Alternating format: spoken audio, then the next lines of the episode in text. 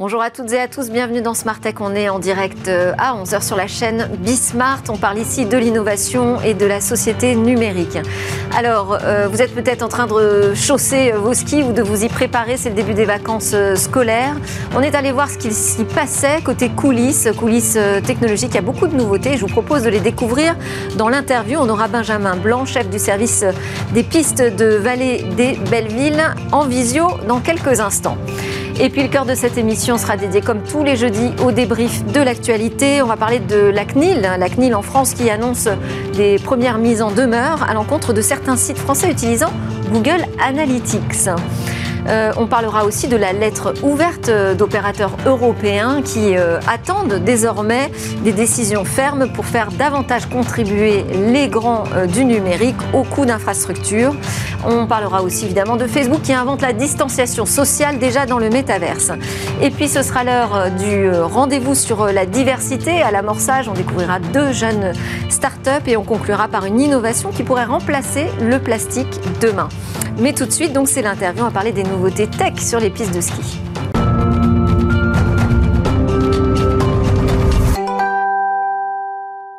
Alors, on est à la veille des vacances scolaires, vacances d'hiver, c'est la haute saison pour les stations de ski. On va voir ce qu'ils préparent du côté des technologies, car non, je crois pas. pas qu'il existe encore un secteur où le numérique et la tech n'a pas engagé sa transformation. Bonjour Benjamin Blanc. Bonjour, bonjour à tous. Alors vous êtes le chef de service des pistes de Vallée des Belleville, c'est donc sur le domaine skiable de Val Thorens. Qu'est-ce qu'il vous reste là à préparer alors qu'on est à la veille de l'arrivée d'un flux de vacanciers qui devrait être important ? Bon alors rassurez-vous, euh, la saison se prépare euh, dès le mois de juillet en fait, hein, donc on est, on est prêt et fin prêt. Et puis avec cette petite particularité de Val Thorens où on a un taux de remplissage de quatre-vingt-trois pour cent sur toute la saison, donc de novembre à mai. Donc euh, pour nous c'est tous les jours les vacances. Bon, donc ça y est, vous êtes prêts alors. Euh, vous allez essayer de nous faire voyager quand même un peu, pour tous ceux qui ne partent pas et qui ne vont pas voir ça sur les pistes, mais dans les, les coulisses euh, technologiques, qu'est-ce qu'on peut attendre comme nouveauté ? Alors, cette année, euh, on, on a mis en place, alors de, depuis quelques années, mais cette année, c'est vraiment le, le, le, le, le, le sommet de, de ce qu'on a pu euh, mettre en place sur l'accidentologie. Vous savez que c'est un débat que, euh, qui est au cœur de, de, des, des préoccupations de, de, de, de nos clients euh, avec, euh, avec l'actualité malheureuse. Et donc, depuis quelques temps, on s'est euh, on, on, on s'est axé sur cette technologie pour comprendre et recenser au mètre près euh, tous les accidents qu'il y avait sur le sur le domaine skiable, euh, avec les horaires bien évidemment de ces accidents, ce qui nous permet de mettre et de concentrer nos forces, euh, donc les pisteurs secouristes, sur ces zones accidentogènes, ce qui permet de réduire ce sentiment d'insécurité et, et, et bien évidemment les accidents également. Donc l'apport du numérique, ça se, con, ça se concrétise par quoi concrètement? Il va y avoir quoi pour mesurer toutes ces zones accidentogènes? Alors concrètement, tous les pisteurs secouristes qui interviennent sur le domaine skiable de la Vallée des Belleville, plus particulièrement de Val Thorens, sont équipés avec leur radio d'une balise G P S extrêmement précise. Donc quand ils arrivent sur les lieux de l'accident, euh, il y a toute une, une techno euh, qui, qui se met en place derrière et qui euh, balise le secours au mètre près euh, sur un écran qui enregistre euh, toutes ces, euh, toutes ces, ces, ces points G P S, ce qui permet chaque semaine de faire un, un constat avec les équipes sur le terrain de, des zones euh, qu'il faut, euh, où il faut avoir une attention particulière sur le balisage, sur l'information et physiquement, on met des personnes à ces endroits euh, avec les horaires qui correspondent à l'affluence parce qu'on a euh, des caméras euh, qui, euh, qui comptent le nombre de skieurs et qui ramènent le nombre de skieurs à l'hectare, qui nous donnent donc des, des informations précises pour aller au-devant euh, de, ces, euh, de ces afflux et, et, et de faire de la prévention et de marquer euh, ces zones avec, avec du balisage pour réduire l'accidentologie. Donc ça, c'est une des motivations euh, majeures et très attendues, évidemment, euh, du numérique. Est-ce qu'il y en a d'autres, par exemple, qui permettraient de fluidifier euh, le trafic des, des skieurs? Parce que c'est très encombré pendant les vacances scolaires. Hein.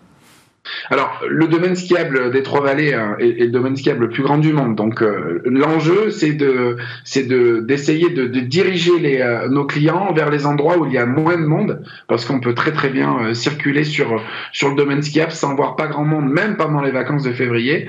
Les gens ont tendance à aller sur les mêmes, les mêmes pistes au, au, aux mêmes endroits. Donc, l'enjeu, effectivement, c'est de, de dispatcher ces flux euh, de skieurs sur le domaine skiable. Et pour ça, on a euh, la technologie qui s'appelle SkiFlux. Donc SkiFlux, c'est un peu le, le, le, le Waze euh, des, des, stations, euh, des stations de ski. Ski donc, avec ces caméras qui euh, calculent le nombre de personnes au, à l'hectare en instant T, euh, on arrive à diriger euh, nos clients euh, vers, euh, vers les pistes où il y a le moins de monde, avec des, euh, des écrans, avec des smileys et un curseur qui se déplace suivant la fréquentation des pistes, pour inciter nos clients à aller plus sur cette piste ou, ou une autre. D'accord, donc une application à télécharger en fait quand on arrive euh, en station. Euh, j'ai vu que vous aviez aussi des dameuses hybrides. Qu'est-ce que c'est ça ? Alors, le, la gestion de l'environnement est, est, est, est aussi importante que le numérique. Et puis quand le numérique nous aide à, à aller vers, vers la gestion de, de, de notre ressource, c'est, c'est un plus. Donc effectivement, toutes les dameuses, donc les trente dameuses qui, qui gèrent le domaine skiable, qui entretiennent la nuit euh, le domaine skiable, euh, sont équipées d'une technologie qui s'appelle le SnowSat, qui euh, en temps réel euh, enregistre le, l'épaisseur, là pour le coup au centimètre près, euh, que, que le dameur a sous ses chenilles. Donc ce qui permet d'étaler et de, d'uniformiser Le, le manteau neigeux pour, pour, pour que les clients puissent venir prendre du plaisir la journée. Donc cette technologie, elle, elle remonte une data tous les jours euh, sur, un, sur, sur un écran, ce qui nous permet euh, aussi de gérer la juste neige et de, et de participer à la gestion de, de toute cette ressource euh, qui est, qui est importante pour nous. Et vous parlez de matelas de pistes connectés ? Alors, vous savez que les, les matelas de protection qui, euh, qui, qui sont mis en place par les pisteurs, les pisteurs secouristes sur le, sur le domaine skiable en, sont suivis euh, en termes de, de durée de vie, euh, de si euh, ils correspondent à la norme, euh, la norme AFNOR que, que, que nous devons respecter. Donc, il y a des, on, on teste des puces à l'intérieur de ces, euh, de ces, de ces matelas qui nous permet d'avoir un suivi précis euh, de, de, leur, de leur durée de vie et de leur efficacité. Alors tout à l'heure, vous parliez des, des secours, mais vous n'avez pas évoqué la présence de drones. Je crois que ça va être la première année où des drones vont euh, survoler le, le domaine. Alors c'est une c'est une euh, un service qu'on a mis en place il y a il y a un, un peu moins de quatre ans, mais effectivement c'est la première année euh, cette année où on a un service avec des dronistes professionnels qui ont été embauchés euh, pour cette mission, euh, c'est-à-dire euh, projeter le drone euh, dans des dans des situations pour avoir des images en direct et prendre les, les meilleures décisions au bon moment, mais également euh, ce drone nous permet euh, avec avec des haut-parleurs d'aller porter des messages de prévention sur des des clients qui seraient en difficulté ou alors qu'ils seraient dans une zone où on leur recommande de ne pas s'avancer plus pour des risques d'avalanche, mais également euh, d'autres, d'autres risques qui pourraient, euh, qui pourraient leur arriver. Donc oui, c'est, c'est en, le drone participe à ces missions de prévention euh, et, euh, et c'est une nouvelle technologie et on touche vraiment à, à une, une techno euh, qui est au début euh, et on sent bien que, que, cette, que ce drone va pouvoir nous apporter euh, Des, des champs encore euh, qui sont pas, qui, qu'on n'a pas encore anticipés. Il va falloir prévenir les, les skieurs parce qu'après il y a la question de l'acceptation aussi, hein, de voir des drones survoler les pistes. Alors, bien évidemment, là, je vous, je vous parle dans le cadre de missions de sécurité civile. Hein. On n'est pas euh, dans le cadre où on met euh, le drone du matin au soir au-dessus de les têtes des, de nos clients. C'est absolument pas l'idée. C'est vraiment sur des missions de sécurité civile, des missions où, euh, où, où le drone peut, peut, peut sauver des vies. Donc, euh, on n'est pas du tout dans le, l'observation de, des flux euh, de, de nos clients. Ok, alors je voulais juste savoir si du côté des remontées mécaniques, euh, il se passait aussi des choses, des coulisses technologiques qui pourraient nous intéresser. Alors, la technologie des, euh, des, des remontées mécaniques, depuis une dizaine d'années, a, a, a explosé euh, en termes de, de, de débit. Donc, euh, dans, dans les grosses stations, euh, vous avez des, des remontées mécaniques qui sont euh, extrêmement performantes. Et donc, l'enjeu de la remontée mécanique, c'est avant tout de monter les gens le, le plus vite possible sans, sans faire de file d'attente et dans des situations de confort euh, euh, acceptables. Et donc, du coup, euh, depuis une dizaine d'années, les remontées mécaniques ont rempli ces contrats chiffres-là. Donc c'est vraiment plus un sujet. Euh, après, on est sur euh, euh, plus sur le, la gestion euh, de, de l'environnement, c'est-à-dire des, des remontées mécaniques qui ont le moins d'impact possible euh, en termes de consommation électrique, en termes de construction, de débit. Donc ça nous permet, dans, au mieux, avant il nous fallait trois quatre remontées mécaniques euh, pour, euh, pour, pour que les, les flux puissent être euh, acceptés. Aujourd'hui, une seule remontée mécanique euh, très performante remplace deux ou trois remontées mécaniques. Donc on est vraiment sur ces enjeux-là. Bien, merci beaucoup. Je pense que là, ceux qui vont partir skier, ils skieront plus intelligemment peut-être avec toutes les informations que vous nous avez livrées. Merci Benjamin Blanc, chef du service des pistes de Vallée des Belleville, domaine de Val Thorens. C'est l'heure de notre débri- débrief dans Smart Tech. On va parler de l'actu tech de la semaine.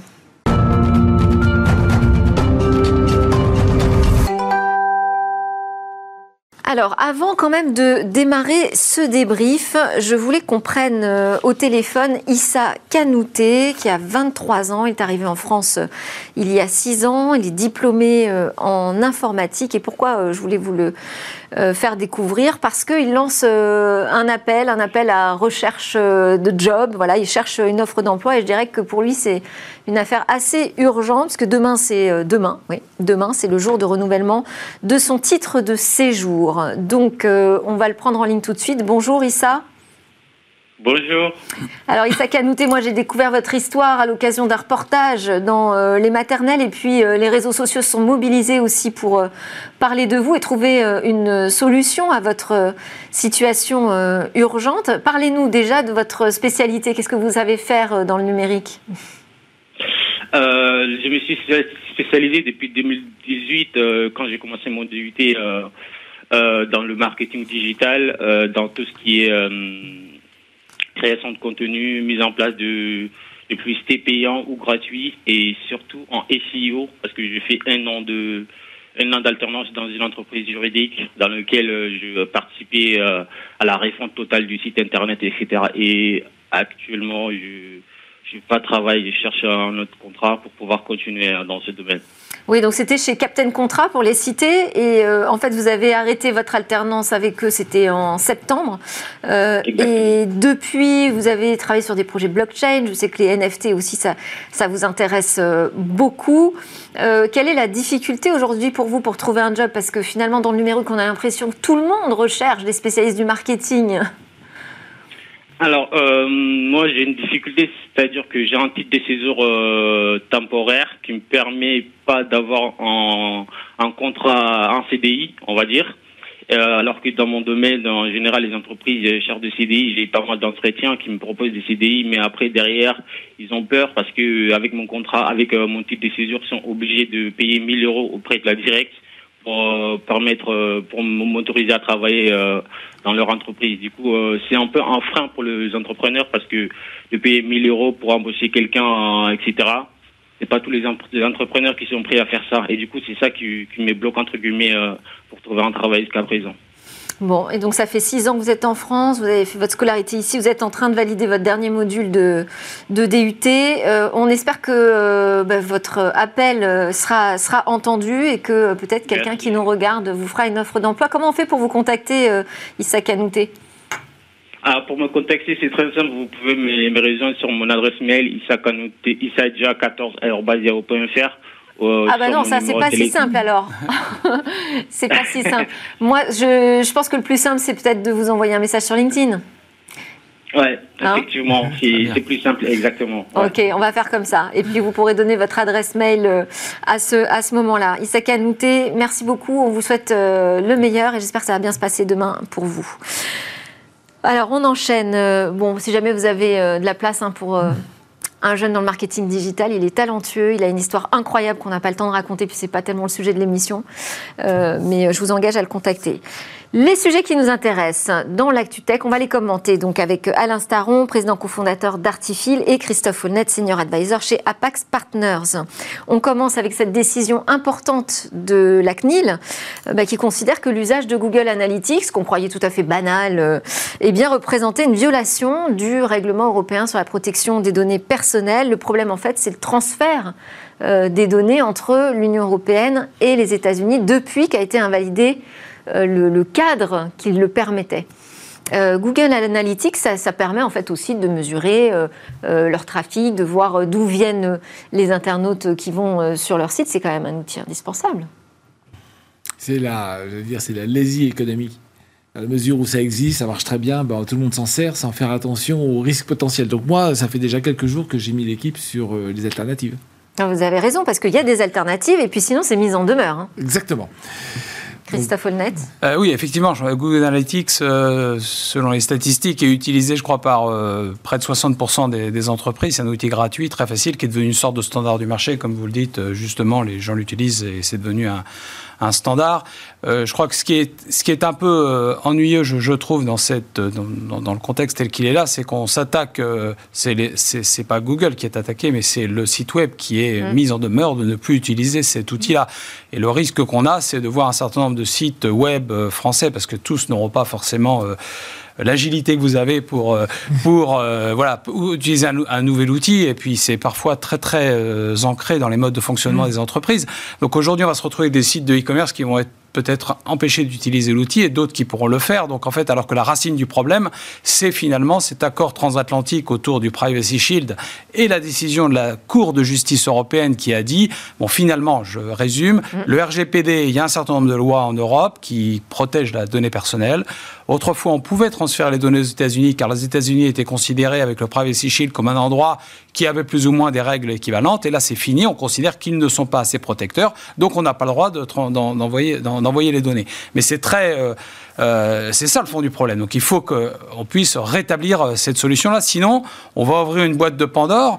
Parce que je vous fais l'histoire. Derrière, c'est Azure, c'est Google Cloud, c'est tout. Et on va demain... Euh, euh, alors, est-ce qu'on est vraiment prêt à interdire les, aux entreprises d'utiliser ces outils-là ? On risque de se ridiculiser si on, on, on agite une menace qu'on n'est pas capable de, euh, bah, d'exécuter jusqu'au bout. C'est un peu... Euh, parce que la semaine dernière, Facebook, on a découvert que dans les documents donc, qu'il présentait au marché financier, euh, il avait une petite ligne sur « Attention, ça va devenir compliqué de travailler euh, en Europe parce que justement, il n'y a pas de cadre aujourd'hui euh, qui répond à ces besoins de transfert de données entre l'U E et euh, les États-Unis.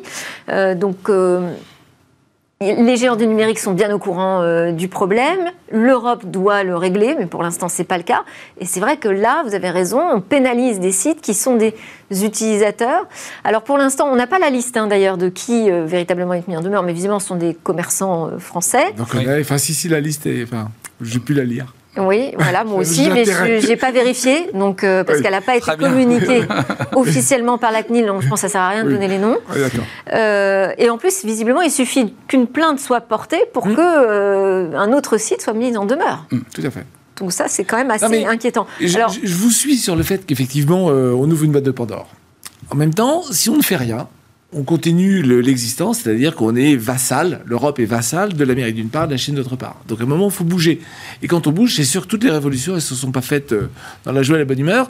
Euh, sur Google Analytics, sur ce petit schéma, alors nous, on a de la chance, on est une start-up, donc euh, plus facile pour nous de bouger et d'être agile, mais il y a des solutions. Donc ça peut prendre le temps que ça prendra. Un mois de mise en demeure est un peu court. Je suis sûr que si on va voir la C N I L en disant « j'ai pris les actions, ça va me prendre euh, trois, quatre, cinq mois plutôt qu'un, mais c'est parti », il y a matière à négocier, je suis sûr. Mais moi, je trouve excellent, une très bonne idée de dire il y a des alternatives européennes, mettons-les en place. Hein, quand même, la, Alors, l'Europe. La vertu, c'est effectivement qu'on découvre qu'il y a des alternatives. Et moi, j'ai découvert qu'il y avait même une liste. En oui. fait, la C N I L tient une liste officielle euh, d'outils qui sont validés, c'est... qui respectent le règlement européen ouais. sur la protection des données. Donc, ça va mettre en lumière, c'est très bien, ces, ces acteurs-là. Mais enfin, il y a quand même euh, la, la liste de la C N I L, c'est sous réserve d'une utilisation qui reste oui, bien sûr. encadrée. Bon. Euh, faut, faut regarder, il faut... Enfin, il y a quand même toujours des petites peut, lignes. Hein. Bah, à la place du... On serait plus fort si euh, les C N I L européennes et, et l'instance européenne qui représente les C N I L euh, agissaient de concert. Encore une fois, on a une force, je suis tout à fait d'accord, hein, sur le fait de pousser les alternatives et de... Et de faire en sorte surtout que ces plateformes dominantes n'empêchent pas d'autres innovations d'exister. Donc je suis cent pour cent d'accord avec ça. Mais m- ma conviction, c'est que ça ne peut fonctionner que si l'Europe se, se oui. montre forte et, fait, et quelque part valorise ces quatre cent quarante millions de consommateurs. Exactement. Euh, parce que tout seul, dans, avec nos cinquante millions par site, vingt millions par là, soixante ouais. millions par là, on, on, on ne fera pas le poids alors qu'on a une opportunité. Et donc ouais. euh, je crois que c'est plutôt... Mais pour l'instant, l'Europe n'a pas trouvé la solution. À ce stade-là, oui, mais bon, mm. euh, voilà, il, il faut pousser. La moyenne, au contraire, donc... je pense non, mais je veux dire, a... sur l'encadrement de ces transferts de données, ah. pour l'instant, on n'a pas trouvé la solution. Non, bah oui, mais donc faisons sans, faisons en Europe. Oui, c'est ça. Pour l'instant, on n'a pas le choix, mmh. visiblement. Mmh. Bon, bah, enfin, on fait un truc un peu entre deux, quoi.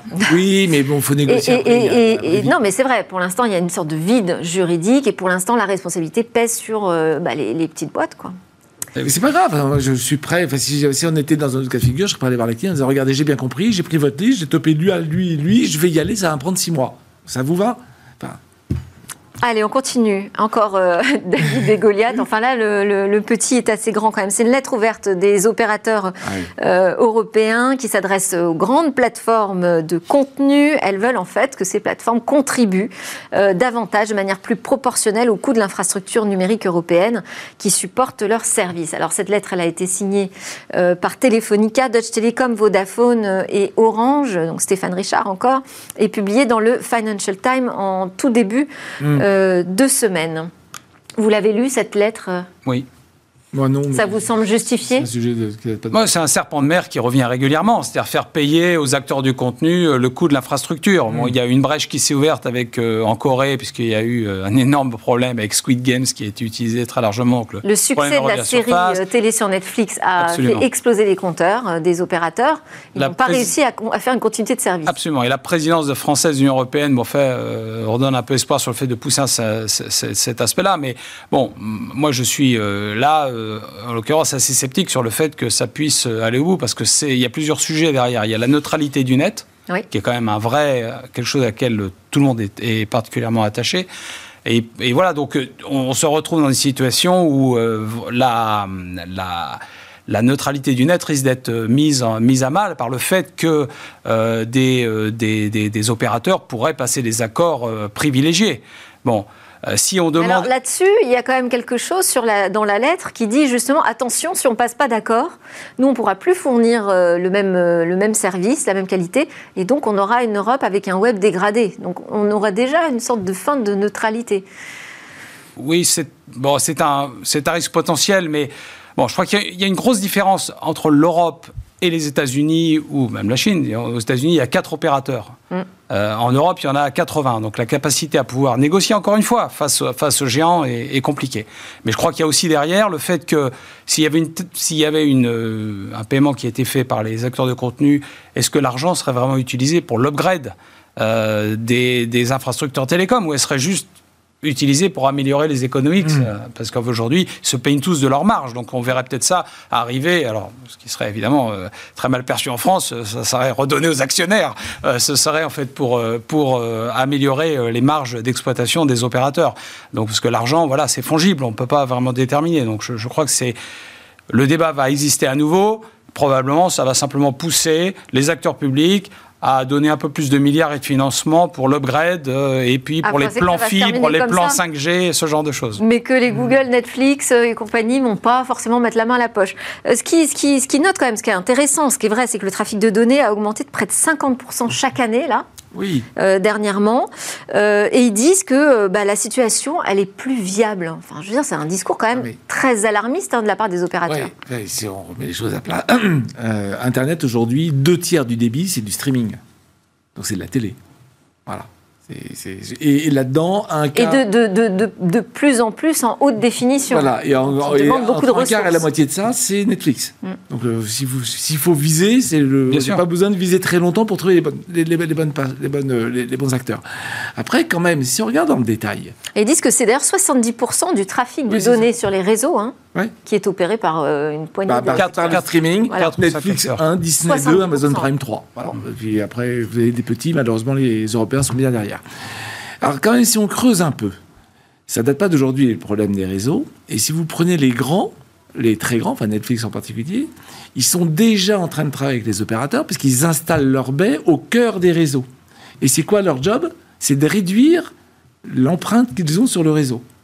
Moyennant quoi, parce qu'ils ont quand même des, des contrats avec ces opérateurs télécoms, moyennant quoi, leur objectif c'est de baiser le prix du contrat et de prendre de la valeur ajoutée dans la manière dont on gère un réseau. Mais quand on gère un réseau, normalement, c'est le propre d'un opérateur télécom. Mmh. Donc, on voit bien qu'on est dans une guerre à deux, à deux niveaux. Il y a la guerre de façade qui dit à la fin, bah, faut bien des infrastructures. Aujourd'hui, moi, je la paye quand même. Hein, mon Internet, moi je aussi. le paye déjà. Bon, donc, et Facebook et Google créent leur propre infrastructure. Hein, en plus, aujourd'hui, ils tirent des câbles sous-marins. Ah bah alors, ils font, ils font aujourd'hui, ils font le, trans- le transatlantique et, le, et vers l'Asie. Mais donc, aujourd'hui, moi, je paye déjà mon infrastructure, peut-être pas assez cher. Euh, je la paye surtout pour voir des films. Alors, ce serait effectivement pas mal si j'avais dans mon décompte le fait que ben, je paye surtout pour voir la télé. Ça me rendrait... Parce qu'Internet, tout le monde dit c'est génial, c'est l'accès à tout, mais on regarde la télé. Ben, on ramène à des choses un peu concrètes. Euh, et donc ça, c'est la façade. Et dessous, il y a des, des guerres technologiques sur comment les opérateurs de streaming prennent le contrôle des opérateurs télécoms. Bien sûr, c'est, ça, c'est, c'est, ça, c'est une Bien concurrence. Euh, et c'est encore des acteurs européens là, qui se retrouvent donc euh, fragilisés. Euh, visiblement, aux États-Unis, il y a la Corée où ça bouge, mais aux États-Unis aussi, hein, les, les décideurs euh, vont vers un service universel qui serait financé par les plateformes numériques. Donc peut-être mmh. que ces décisions en dehors de l'Europe vont inspirer l'Europe. Bah, le notion de bien commun, à la fin du fin, on a parlé, Emmanuel Macron parlait de bien commun euh, la semaine dernière ou la semaine d'avant, euh, sur, sur le numérique, c'est un, à la limite une fréquence d'un bien commun, qu'elle soit euh, sur une fibre ou qu'elle soit en l'air. Quoi. Ça, ça pourrait être une, une, un fléchage, entre guillemets, d'une taxe euh, GAFA, une nouvelle taxe GAFAN, GAFA. Puisqu'il faut que j'ajoute Netflix, oui. effectivement. Dans la, dans... Donc, bien maintenant, comme ils changent tous de nom, en fait, ça ne veut plus rien dire, GAFA, mais... Oui, oui, oui, oui, oui, oui. euh, alors, bah, justement, ça ne va pas s'arranger quand on va passer au métavers, hein, puisqu'on va euh, devoir avoir besoin encore plus de ressources, de calculs, de débit et de gros tuyaux. Euh, et je voulais que vous réagissiez aussi à cette euh, info. Donc, dans son métavers, enfin, dans ses métavers, parce qu'il y en a deux euh, horizons, Facebook euh, eh bien, propose maintenant de la distanciation sociale. Euh, donc, je ne sais pas je... si on a des images, oui. mais où on voit en fait oui. les avatars oui. qui peuvent appuyer sur une fonctionnalité, une sorte de bouclier je personnel. Je crois que ce sera par défaut hein, maintenant. Voilà, alors là on ne le voit pas encore, mais... Euh, ça sera activé par défaut, tout à, à fait. quatre pieds, environ un mètre, euh, qui correspond à une distance, à une et espèce de bulle autour de la personne. Et notre avatar ne pourra ouais. pas être bousculé par, par euh, des malveillants. En ouais. fait, enfin, je, voilà, je, pourrais, je, je pense que ce qui se passe avec euh, ce métavers, c'est en fait euh, une, une hybridation encore plus forte entre le monde euh, virtuel et le monde réel. Et on, autrefois, on avait d'une certaine façon le monde réel et puis le monde virtuel dans lequel on avait un pseudo. Mais là, on passe du pseudo au jumeau, si je puis dire, c'est-à-dire oui. au jumeau numérique. Et, et, la, et la relation qu'on a avec ce jumeau numérique, par les objets transitionnels, entre le réel et le virtuel, que sont par exemple les, les lunettes, euh, les casques, le, la, de, réalité les casques de réalité virtuelle, et cetera, eh bien, fait qu'il y a, une, il y a une identification effectivement beaucoup plus forte, une sensibilisation. Mais comme de l'autre côté, le monde virtuel a toujours été un monde, et on le voit bien, euh, où finalement il y a une certaine désinhibition, c'est le moins qu'on puisse dire, et puis un abandon de certaines valeurs morales, eh bien voilà, ça n'a pas tardé, il y a eu évidemment des agressions. Là, et, ça a à peine commencé. Et à peine commencé. Voilà. Oui, mais parce qu'il n'y avait pas de contrôle social, donc les gens sont libres. Parce qu'en fait, voilà. c'est une réaction à des cas, des premiers cas de harcèlement d'avatar. Absolument, absolument. Ouais. On est dans un monde libre, donc on se dit pourquoi pas, tout est permis, comme vous dites, il y a des inhibitions totales. Regardez euh, dans les forums Facebook comment les gens se comportent, bah, vous les voyez dans un métaverse, s'ils se considèrent qu'ils sont dans le virtuel, c'est pareil. Comme aujourd'hui, il y a un lien beaucoup, avec le, le principe du métaverse, d'une hybridation et un lien beaucoup plus fort, une identification aux jumeaux numériques, bah, il y a une sensibilité beaucoup plus forte et, et il va y avoir des plaintes. Euh, et je ne sais pas comment la justice se saisira de ça, mmh. mais c'est pour éviter ça et éviter... Facebook qui a déjà quand même pas mal de problèmes d'image et qui essaye de redorer son blason, euh, eh bien il a, il a réagi tout de, suite, euh, tout de suite à ça. Et à côté de ça, dans un shoot d'amène, vous acceptez qu'on vous tire dessus, quoi. Ah oui, enfin, c'est pas la même chose. Une, oui, une agression euh, oui. sexuelle dans le monde virtuel, voilà. ça reste quand même différent d'un bah, monde là. Où on se tire dessus parce qu'on oui, est, oui. est content, on s'amuse et c'est oui. volontaire. Mais c'est le même avatar. Je ne sais pas comment tout ça va évoluer. Oui. Je ne sais pas. Plus, étant, on, a... plus on personnalise, moi je suis choqué par les shoot'em up maintenant. Si c'est mon avatar et qu'on me tire dessus, ça doit être un jeu, je me dis... Euh... So what, hein, pourquoi ? Donc, moi, j'ai, oui, je voudrais ma bulle, même pour les... D'un autre côté, si on va jusqu'au bout et qu'une vague de politiquement correct euh, envahit l'espace virtuel et ne, finalement ne permet plus une certaine créativité, une certaine bah, euh, voilà, innovation, et cetera, c'est un, c'est un problème. Donc, c'est, intéressant. Ça, c'est le jeu du cirque, il faut bien un défouloir quelque part. Donc, alors, en tout cas, bien encadré. BuzzFeed euh, aux États-Unis a commencé à tester euh, dans le dans le métavers de Facebook aussi euh, à euh, tenir des propos euh, xénophobes, ah, à inciter ah. à la haine, et ça a tout à fait fonctionné. Donc euh, bon. Il va, il va falloir vraiment s'intéresser mmh, aux, aux règles qu'on choisit dans ces nouveaux univers. Et c'est pas fini les soucis d'image ouais. pour Facebook Meta. Enfin, il faut recréer les règles d'inhibition. Euh, il nous reste trois minutes. Je voulais que vous, vous aviez un petit, un petit clin d'œil sur l'actu, Christophe Fournet, à partager avec nous. C'est l'inauguration du campus cyber. Oui, je, enfin, je voulais me, me féliciter quelque part de cette initiative parce que je, je pense qu'on a souvent parlé en France de la difficulté de mettre les écosystèmes ensemble, start-up, entreprises, écoles, institutions publiques. Ben, il y a eu ce projet. Il est identifié, il y a une réalité avec cette tour de treize étages à la Défense qui va réunir l'ensemble des acteurs, euh, avec, je pense, une mobilisation très large de, de, de l'industrie. Donc je trouve que c'est extrêmement positif, particulièrement au moment où euh, la, les menaces cyber sont plus que jamais euh, d'actualité. Pas seulement pour les grandes entreprises qui sont peut-être un peu plus sensibilisées, mais notamment, j'espère qu'il va y avoir des actions extrêmement fortes en faveur des P M E mmh. euh, qui aujourd'hui euh, n'ont pas forcément, ne sont pas sensibilisées, ne se rendent pas forcément compte, alors qu'il y a près de la moitié des entreprises qui sont victimes de, de, de cyberattaques. Et donc, il est plus que jamais important de voir émerger à la fois des outils préventifs et des task forces réactives sur, sur quoi travaille euh, le gouvernement, mais aussi tout cet aspect euh, préventif autour de, de, de la cyber, ce qui devient aujourd'hui euh, extrêmement extrêmement difficile pour une P M E d'être protégée ou d'avoir une assurance, euh, d'avoir une assurance cyber qui ont, les primes ont complètement explosé. Donc il faut absolument se préparer à ce monde. C'est un risque létal euh, majeur et qui, qui doit être pr- pris en compte. Euh, oui, bah, euh, oui, puis alors sur les assurances cyber, donc euh, maintenant c'est terminé, on ne sera plus du tout assuré en cas de, de demande de, de rançon. Euh, et pour l'instant, on n'a pas vraiment de solution hein, euh, de, de secours de rechange. Et ces campus, ça apporte quelque chose d'un peu créatif, puisqu'on va mêler plein de gens très différents pour travailler autour d'une même problématique. Mmh. Euh, on a le temps de dire un mot sur Facebook News aussi, euh, lancé en France. Je voulais un peu avoir votre sentiment là-dessus. Ils se sont mis d'accord. Il y a un accord maintenant entre des médias et euh, Facebook pour diffuser un fil d'informations. Ouais. Ouais, non mais voilà, c'est très bien en fait. Et j'ai vu que Google avait fait pareil avec l'A F P, un accord spécifique. Mais Facebook c'est plus large, hein, c'est l'ensemble d'une association de, de, de journalistes. Donc moi, je, je, ça fait longtemps qu'on en parlait. Hein. En fait, les grands Google et Facebook captent toute la pub digitale. Toutes, et cent pour cent de la croissance. Et les autres ne font que chuter. Donc ça ne peut pas durer comme ça. Ce qui veut dire que si un titre de presse qui vit en partie, en partie de la pub ne peut plus se rémunérer comme ça, bah, il faut que le gars qui vit de la pub lui rémunère une partie de ses gains. Est-ce que ça ne va pas augmenter la dépendance ? La dépendance à Facebook qui est déjà quand même très prégnante. Hein. Mais alors la, la difficulté, enfin, ce qu'ils constatent, c'est qu'aux U S où ça marche déjà, euh, quatre-vingt-huit pour cent des clics sur un titre de presse viennent de Facebook News, mmh. pas de la page Facebook de la presse. Autrement dit, Facebook fait juste son job d'améliorer la relation entre ses clients, deux milliards et quelques, et ses fournisseurs de contenu, en créant un truc qui marche bien et en rémunérant un peu. C'est une vraie dépendance, je suis d'accord, mais... Ah, et... Très rapidement... Non, ça, bah, ça renforce... Euh...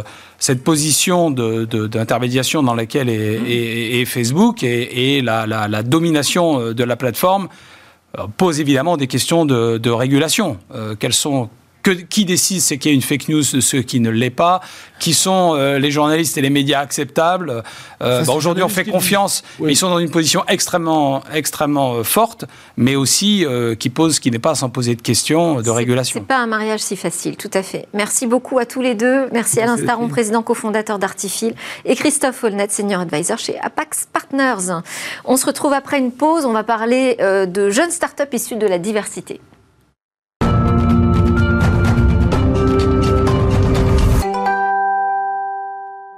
Et vous regardez Smart Tech, l'émission qui vous parle d'innovation de la société numérique. On est en direct sur la chaîne Bismart. Dans cette deuxième partie de l'émission, on va aller découvrir un nouveau biomatériau qui a été présenté lors du sommet des océans par une entreprise brestoise.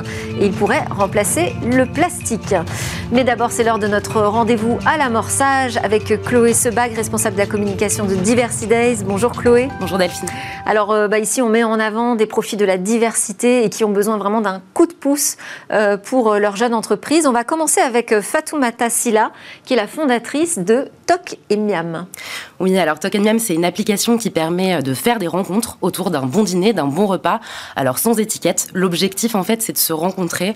Euh, c'est pas comme un speed dating ou quoi que ce soit, c'est vraiment de favoriser le lien social et de permettre les rencontres entre des personnes soit d'une même région, soit étrangères. Tok et Miam, donc. Tok et Miam, exactement. Ok. Et alors, sa fondatrice, quelle est son histoire ? Alors, Fatoumata, en fait, c'est quelqu'un qui a beaucoup bougé dans son enfance. enfance. Et puis finalement, à l'adolescence, elle s'est installée à sa famille, avec sa famille pardon, à Besançon. Là-bas, elle a commencé à travailler dans le secteur de l'agroalimentaire. Elle y a travaillé pendant cinq ans. Elle a jonglé aussi avec un engagement associatif. Euh, elle était bénévole à la Croix-Rouge, bénévole aussi chez S O S Amitié. Elle s'est rendue compte que le lien social, c'était absolument déterminant, que c'était vital. Et ensuite, quand elle a quitté son job, elle louait son logement Airbnb. Elle a commencé à organiser un peu ses petits dîners pour favoriser les rencontres. Et en fait, ce qui s'est passé, c'est qu'elle s'est dit « Ok, il faut que ça se passe pour tout le monde, ça. Il faut que ça puisse être répliqué. » Et c'est comme ça qu'est née l'idée de Tok et Miam. Donc maintenant, c'est une food tech. Exactement. Et euh, donc, quelle est la suite de, de son histoire ? Alors aujourd'hui, il y a une double ambition, une ambition internationale qui est déjà bien embarquée puisque l'application est disponible dans douze pays, ce qui est quand même un chiffre. Et puis, il y a aussi une ambition sociale. En fait, ce que me disait Fatoumata hier, c'est que justement, son objectif, c'est de faire en sorte qu'on ait des personnes qui ne sont pas forcément toujours invitées à la table, qui puissent participer en ayant, par exemple, un financement de la part de ceux qu'elle appelle les Tok et les Miam, donc ceux qui cuisinent et ceux qui sont reçus. Avec, par exemple, un euro de chacun, on pourrait avoir une personne qui euh, n'aurait pas forcément été là, n'aurait pas forcément été sur l'application, euh, qui peut participer au repas euh, comme tout le monde. Donc hyper euh, engagée. Elle a besoin de quoi alors, la start-upeuse qui nous intéresse là aujourd'hui ? Alors, je crois qu'elle a besoin de temps. C'est une jeune maman, elle est hyper active, il y a déjà ça. Il y a aussi besoin d'investissement, euh, parce que comme, comme beaucoup de startups, elle a besoin de fonds et elle a besoin d'un investisseur qui soit engagé, qui s'implique avec elle. Euh, voilà, il y a aussi besoin de bêta-testeurs, puisque euh, elle n'est pas seulement engagée, elle est dans une logique d'amélioration continue, euh, constante. Et, euh, et du coup, euh, voilà, elle a besoin de personnes qui vont venir tester et lui dire euh, ce qui marche, ce qui ne marche pas, pour continuer d'avancer. Alors, on passe à Simbara Isirou, qui est le cofondateur et le patron d'AdCoin.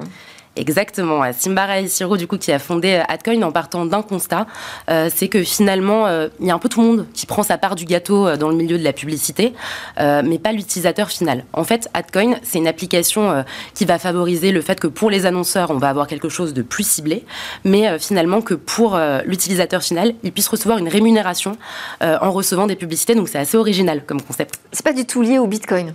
Pas du tout. Par contre, okay. il y a, il y a un lien avec la blockchain. Il y a un lien avec la blockchain, c'est-à-dire que euh, les, les jetons en fait, qu'on gagne, ils sont sécurisés sur la blockchain. euh, Non, c'est pas exactement ça. En fait, c'est une sécurisation, mais plutôt pour l'annonceur. Et c'est aussi une sécurisation euh, pour, euh, pour la personne, pour l'utilisateur final. C'est un public qui est plutôt euh, étudiant, qui est visé. C'est des personnes qui vont euh, euh, recevoir euh, donc, ces publicités et pour qui ça va représenter un complément de revenu parce qu'on est sur, euh, en fait, euh, si on, en téléchargeant par exemple l'application sur votre téléphone, vous pouvez gagner entre trente et cinquante euros par mois, ce qui est non négligeable. En fait, pour un étudiant, c'est un peu euh, comme un babysitting, mais sans les cris, euh, sans euh, l'agitation. Euh, voilà, donc c'est... Et Simbara Isirou, alors c'est parce qu'il était étudiant et qu'il Exactement. avait besoin d'argent qu'il a lancé cette euh, idée ? En fait, quand il était étudiant, il galérait parce que, euh, en fait, il avait des petits jobs à côté euh, de ses études, il y avait le logement à payer, et cetera. Il s'est dit, mais c'est pas possible euh, que, que ça se passe comme ça. Il a travaillé dans la publicité, donc il avait déjà cette expertise-là. Et puis il s'est dit, euh, ok, ben, on va se lancer là-dessus. Il a rencontré son cofondateur il y a un an et, euh, et aujourd'hui, ils sont en train de lancer ça. L'application, elle n'est pas encore sortie, hein, elle, est, euh, elle va sortir dans quelques jours. On peut d'ores et déjà s'inscrire sur adcon point f r et, euh, et faire partie donc, des premiers à profiter euh, de tout ça. Et alors, il la voit évoluer comment ? C'est quoi son ambition ? Alors, il a une ambition chiffrée déjà, qui est de quarante millions de chiffres d'affaires par an. Donc, c'est une belle ambition. Euh, et puis, il y a aussi l'ambition de recruter du monde, euh, d'avoir une entreprise qui grandit. Donc, euh, voilà. D'accord. Et donc, pour, soi, pour ça, j'imagine donc, il a besoin quoi ? D'investisseurs ? Aussi, pas seulement. Il a besoin de personnes qu'il va recruter, donc euh, principalement des sales et euh, des développeurs. Euh, et puis, il a besoin aussi d'élargir sa communauté, puisque l'objectif, c'est de faire en sorte qu'un maximum de personnes entendent parler d'AdCoin et surtout un maximum d'étudiants pour lutter contre la précarité étudiante. Et bien alors, on partagera sur les réseaux sociaux euh, cette chronique, Chloé Sebag. Merci beaucoup. Vous êtes responsable de la communication de Diversiday, je le rappelle. À suivre dans Smart Tech, c'est notre zoom sur l'innovation. À voir comment remplacer le plastique par une bactérie.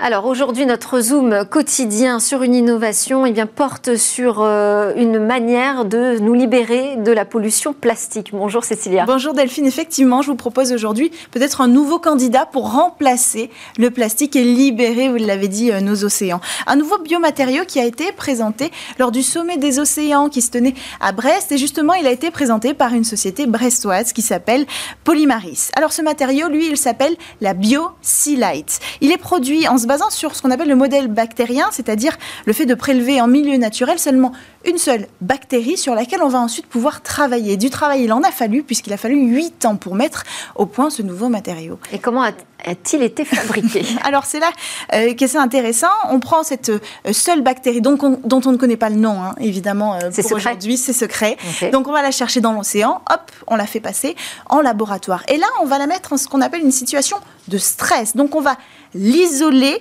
pour pousser cette bactérie à faire des réserves, puisqu'elle va être privée de son environnement naturel, privée de toutes euh, ressources. Et à ce moment-là, elle va produire ce qu'on appelle du gras. Et c'est de ce gras que va être issu, fabriqué, ce polyester que l'on va nommer la Biocylite, un biopolyester sans additifs chimiques pour transformer euh, ce gras. Ce biopolyester, il est entièrement biodégradable, et je le précise parce que ça interpelle un peu, on se dit c'est une bactérie, on va le remettre dans la nature, a priori, c'est déjà anticipé ce problème, ce sera biodégradable et inoffensif pour la nature.